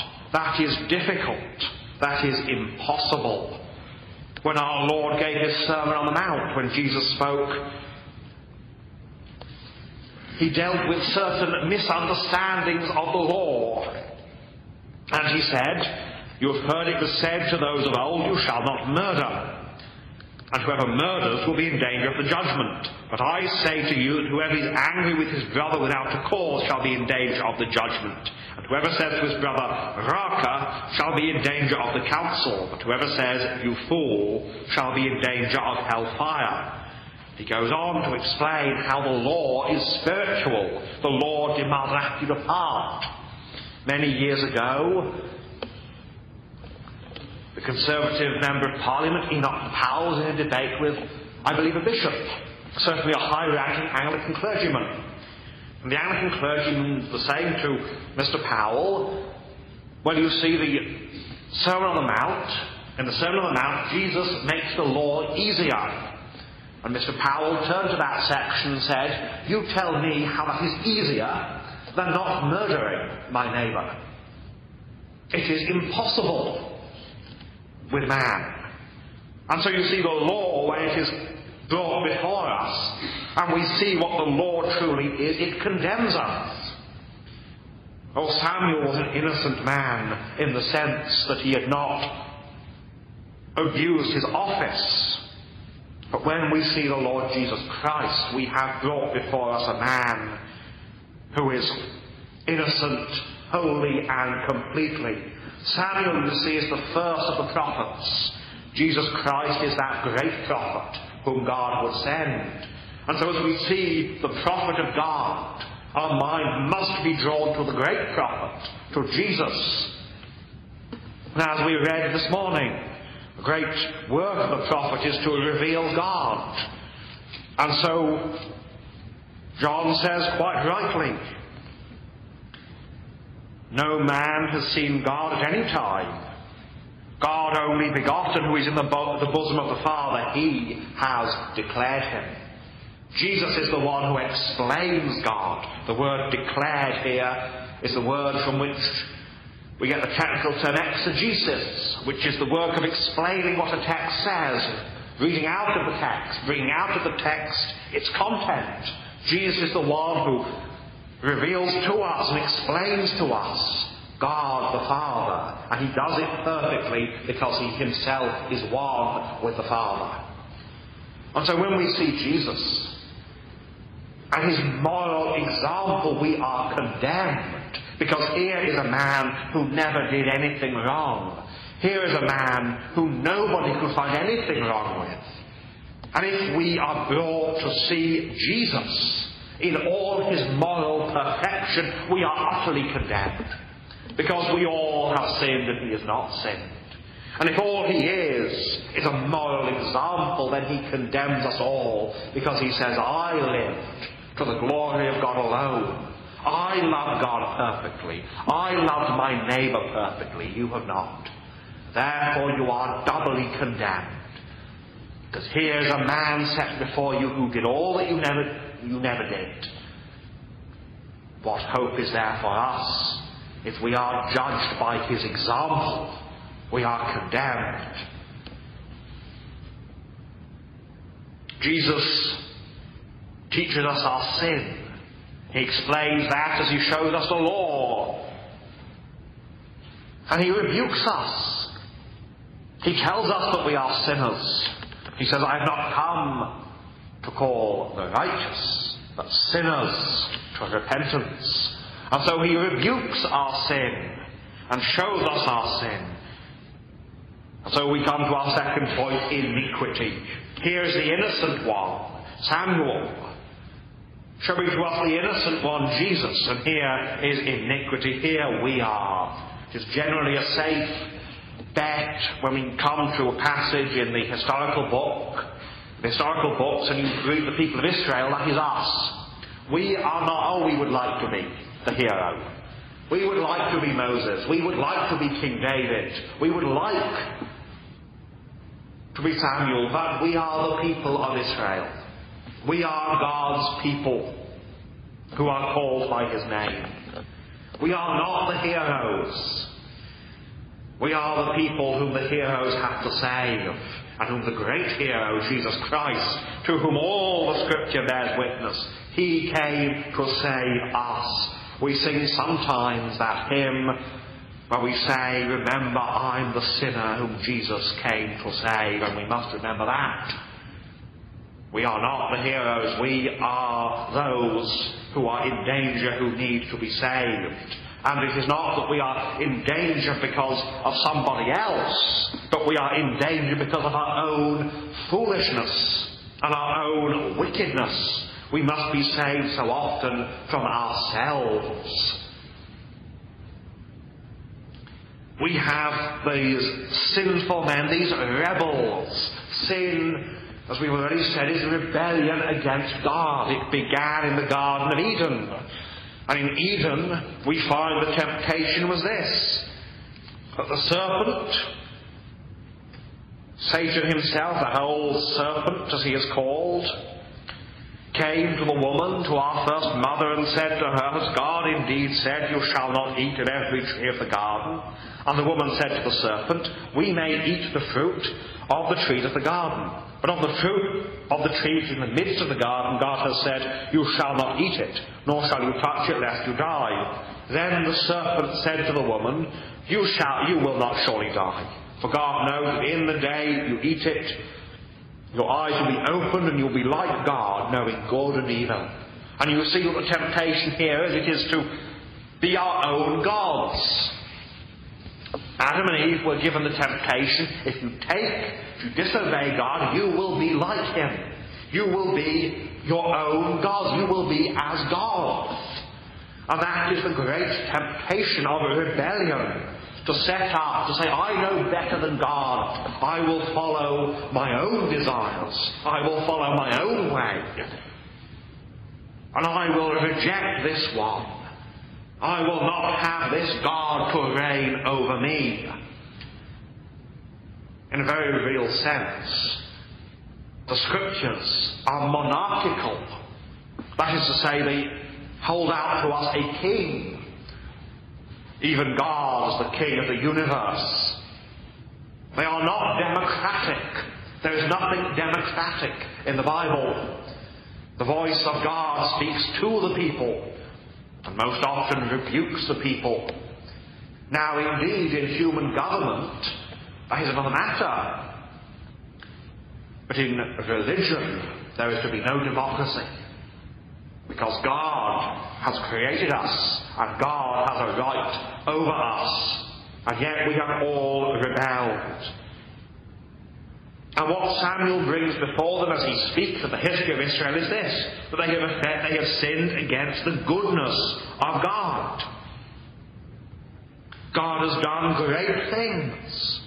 Only consider what great things He has done for you. Verse 24. God has done great things for us. He took the people of Israel, He delivered them from Egypt. They were slaves. They were the lowest of the low. They were not only slaves, they were slaves who were under a genocidal decree. That Pharaoh, the Pharaoh of Egypt, wanted to wipe out the Israelite race. They were slaves under a genocidal king, and yet God brought them out. Slaves, they were helpless. They were hopeless. They had been slaves for generations, and yet God delivered them. God had done great things for them. He took them out of Egypt. He parted the Red Sea for them and they went through the sea on the dry land. But when the Egyptians tried to follow, the sea came back and swallowed them up and drowned them. They were brought into another land. They were given the land of Canaan. And God helped them to conquer it. And yet they offended against him, yet they rebelled against him. And the great evidence of this was their idolatry. They served the Baals and the Ashtoreths, the Canaanite native fertility deities. A debased and depraved religion that made the human lust into a sacrament. They embraced these vile deities. Matthew Henry calls them dunghill deities. False gods worth only to be thrown upon the rubbish heap. And yet, instead of following the God who brought them out of Egypt, they went after these Canaanite deities because it was easier worshipping the Canaanite deities. They rebelled against God, and we have all received such wonderful things from the hand of God. God is the giver of all good gifts. So it is that James, the brother of our Lord, as he speaks,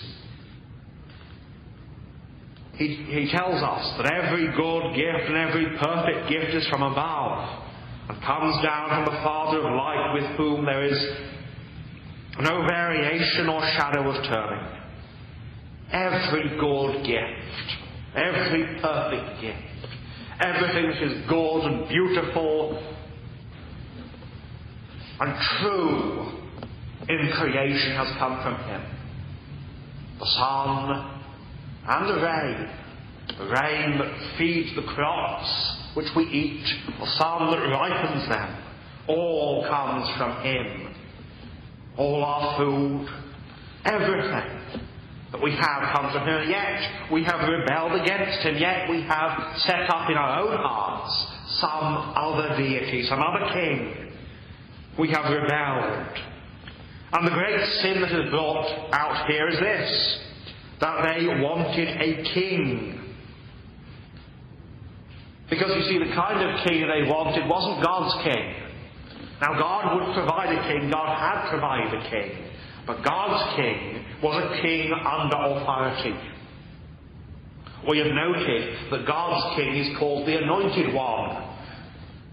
Twice in this chapter he is referred to as his anointed, God's anointed. And the ceremony of anointing a king was not performed upon high kings. Upon supreme kings in ancient times. It was performed only upon vassal kings who were kings under the authority of a higher king. And so the whole point in God's king being anointed is to declare, this man is not your high king. This man is a man under the authority of God. But the king they wanted was a high king, a supreme ruler with nobody over him. A king like the nations, and indeed many of the nations treated their king as a god. The king of Egypt, Pharaoh, was regarded as the son of one of the gods. And when he died, he was entombed with great ceremony. That's why they built the pyramids. And he was regarded as having gone to the spirit world where he was now among the gods. So that the kings of the nations were regarded at least as semi divine. And we see an example of that today in North Korea, where Kim Il sung, who has been dead for a good number of years now, is still the president. Why? Because they might adopt a communistic, atheistic system, but they have to worship something, so they worship their dead president. And of course, the current president of North Korea is his son. He is the son of the God. And when he dies, he'll be succeeded by his son. And so, in fact, you have not a dictatorship or a monarchy or a democracy or a republic. You have a monarchy by some other name. A god king. Japan was ruled by a god emperor until the end of the Second World War when Emperor Hirohito gave up his divine status. One day he was a god, the next he was a mere mortal. But you see, the nations had their god kings. And therefore, this king, setting this king up, would be idolatry. He would be an idol. He would be an empty thing that cannot profit or deliver. They thought a king would deliver them. And yet, Samuel rehearsed the history. He said, Look, God delivered you from Egypt. God delivered you from Sisera. God delivered you from the Philistines. God delivered you from the Moabites. And now this Nahash, king of the Ammonites, comes along and suddenly it's no, we need a king. We need a king to deliver us. Did not God deliver them all those other times? Oh, unbelief. And yet, are not our hearts like theirs? We forget so soon the deliverances of the Lord. And when a difficult situation arises, then we say, oh, we must have this, this, this, and this. We cannot simply trust Him. We cannot simply trust Him. Oh, if we were to look back and we were to see the deliverances God has wrought for us, then we would look at, look at our own hearts and our unbelief. From whence this fear and unbelief? If God has done so much and yet we do not trust Him as we should. We put our ultimate trust in something else, some other thing. Oh, that unfaithfulness is brought out when we see the faithfulness of God. So we come to the final point intercessor. Intercessor. Sin deserves wrath. Our sins bring down upon us an eternal weight of punishment. Oh, one of the great problems in the world today is men do not see the sinfulness of sin. I was leafing through this afternoon this wretched little book that the Jehovah's Witnesses left the other day, looking at what they thought of sin, and oh, it is so little. Oh, it's merely being naughty children. No, it is being wicked rebels. It is being murderers and adulterers and thieves. We may read in history of rebels against a king who destroyed the king's property. Not too far from here in Shropshire, there's a town called Bridgnorth. And in the Middle Ages, there was a great baron who lived in the, the old castle there, who was a vicious, vicious man. A man who liked to torture men to death and who put out the eyes of his own godson in order to extort money from the poor lad. A man who rebelled against the king and killed the king's servants and plundered the king's castle And the king's other castles around, and what do you think the king did? When he came against the rebel, he came against him with a huge army. And he took that castle, and he took that rebel, and he took him back to the Tower of London, and he kept him there a close prisoner in misery until he died. That is what the great king does with the rebel who will destroy the king's property. And that is our sin. We are that great rebel. I am that great rebel who has rebelled against the eternal God and has abused and destroyed his property. And what will the eternal God do to me? Oh man, I I, I hate interrupting, but man, uh, how how's your self righteousness holding up? yeah, mine's uh, obliterated. This is just brutal brutal preaching of the law. And this is what we need to hear. And this is the lawful use of the law. Primary use is to show us our wretchedness in need of a Savior. Now, he's going to turn the corner here in a minute. But uh, this entire sermon, you know, has been dripping with God's law, and it, it's like, pardon the illustration here, but uh, it, it's like Pastor Charmley has taken a whip, and he's chasing everybody down with it. You know, oh, you haven't gotten hit by this thing? Hang on. I, I mean, he, he's just brutalizing everybody with God's law here, and it as he should.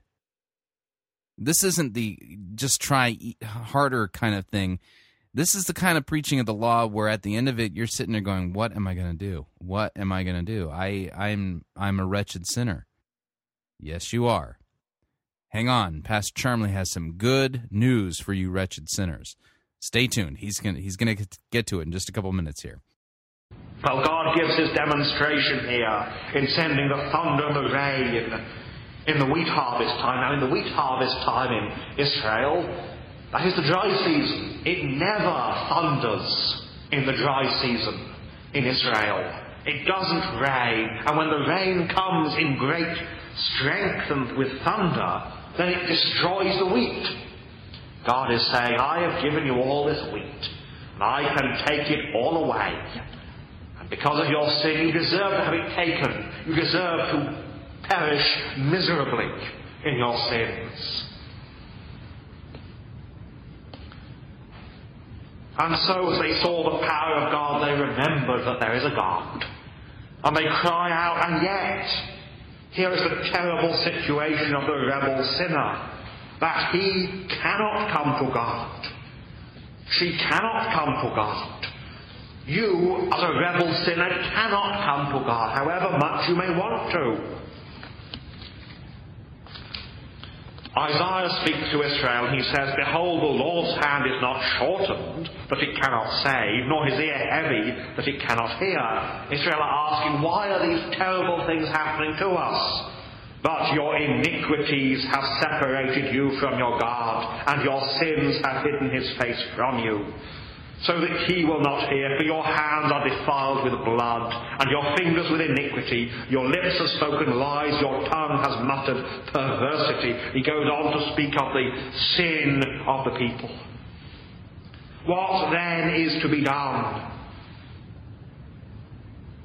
Just therefore justice far from us, nor does righteousness overtake us. But, but, Verse 15 of Isaiah 59 Then the Lord saw it, and it displeased him that there was no justice, and he saw that there was no man, and wondered that there was no intercessor. Therefore his own arm brought salvation for him, his own righteousness it sustained him. Oh, you'll see, this is it. There must be a, an intercessor. There must be a mediator to stand between man and God. Just as in the wilderness, when Israel sinned and brought down upon themselves the just indignation and wrath of God, then there was an intercessor. Then there was a mediator, a man to stand between.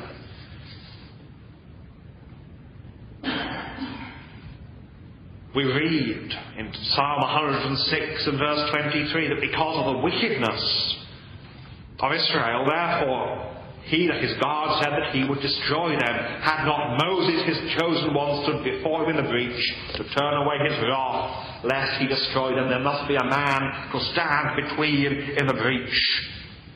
A man to stand between us and God and to join the two. A mediator. An intercessor. A man with whom God is pleased.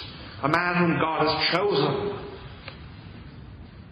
a man who is righteous and holy.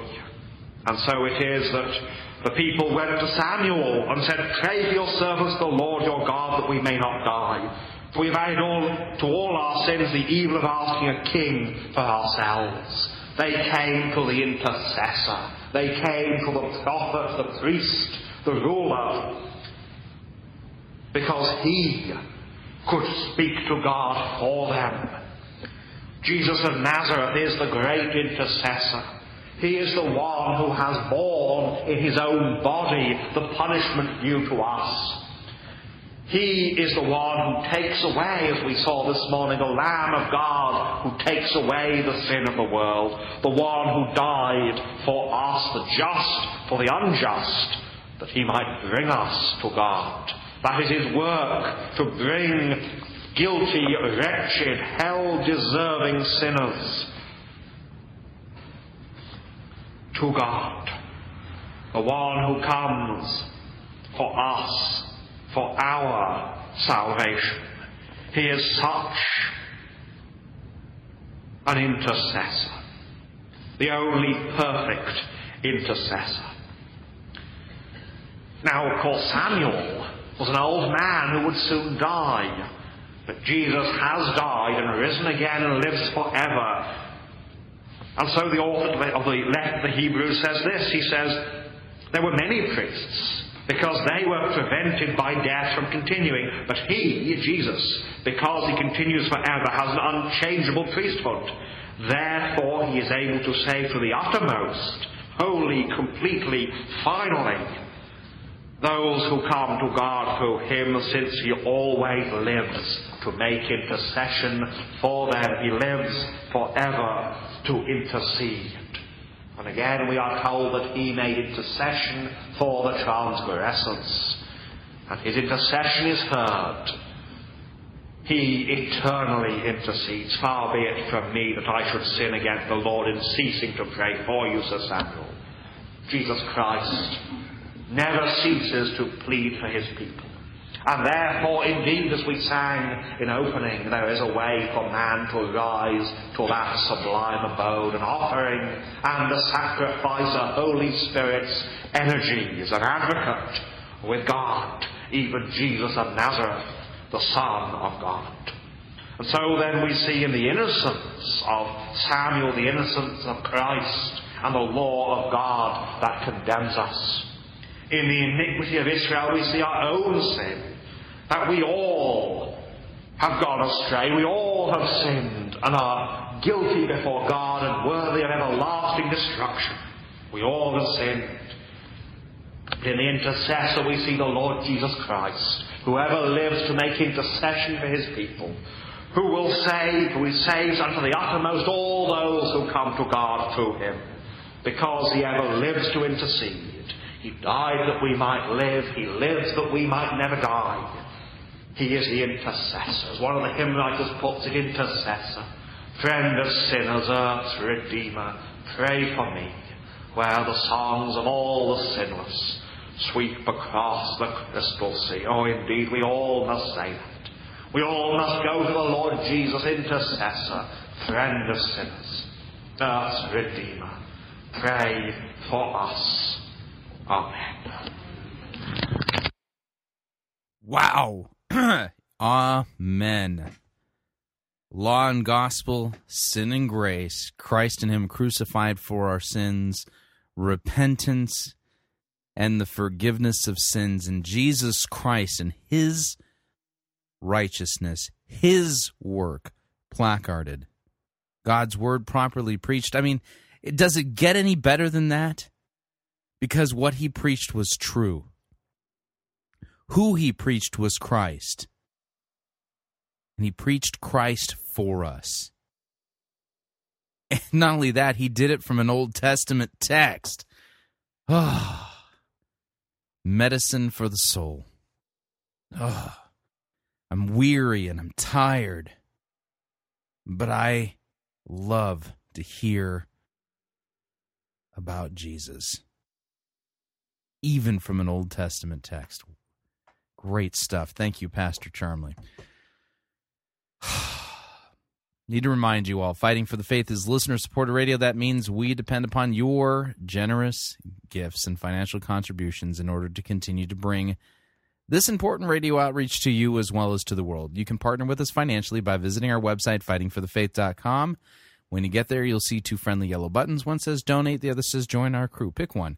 When you join our crew, you're setting up to automatically contribute $6.95 to the ongoing work and mission of Fighting for the Faith and Pirate Christian Radio. And of course, if you would like to specify the financial uh, contribution that you would like to send in order to assist us, you can do so by clicking on the donate button, or you can make your gift payable to Fighting for the Faith and send it along to Post Office Box 508, Fishers, Indiana, zip code 46038. So, what'd you think? I'd love to get your feedback. My email address talkback at fightingforthefaith.com, or you can ask to be my friend on Facebook. It's facebook.com forward slash pirate Christian, or you can follow me on Twitter. My name there, Pirate Christian. Until next week, may God richly bless you in the grace and mercy won by Jesus Christ and his vicarious death on the cross for all of your sins. Amen.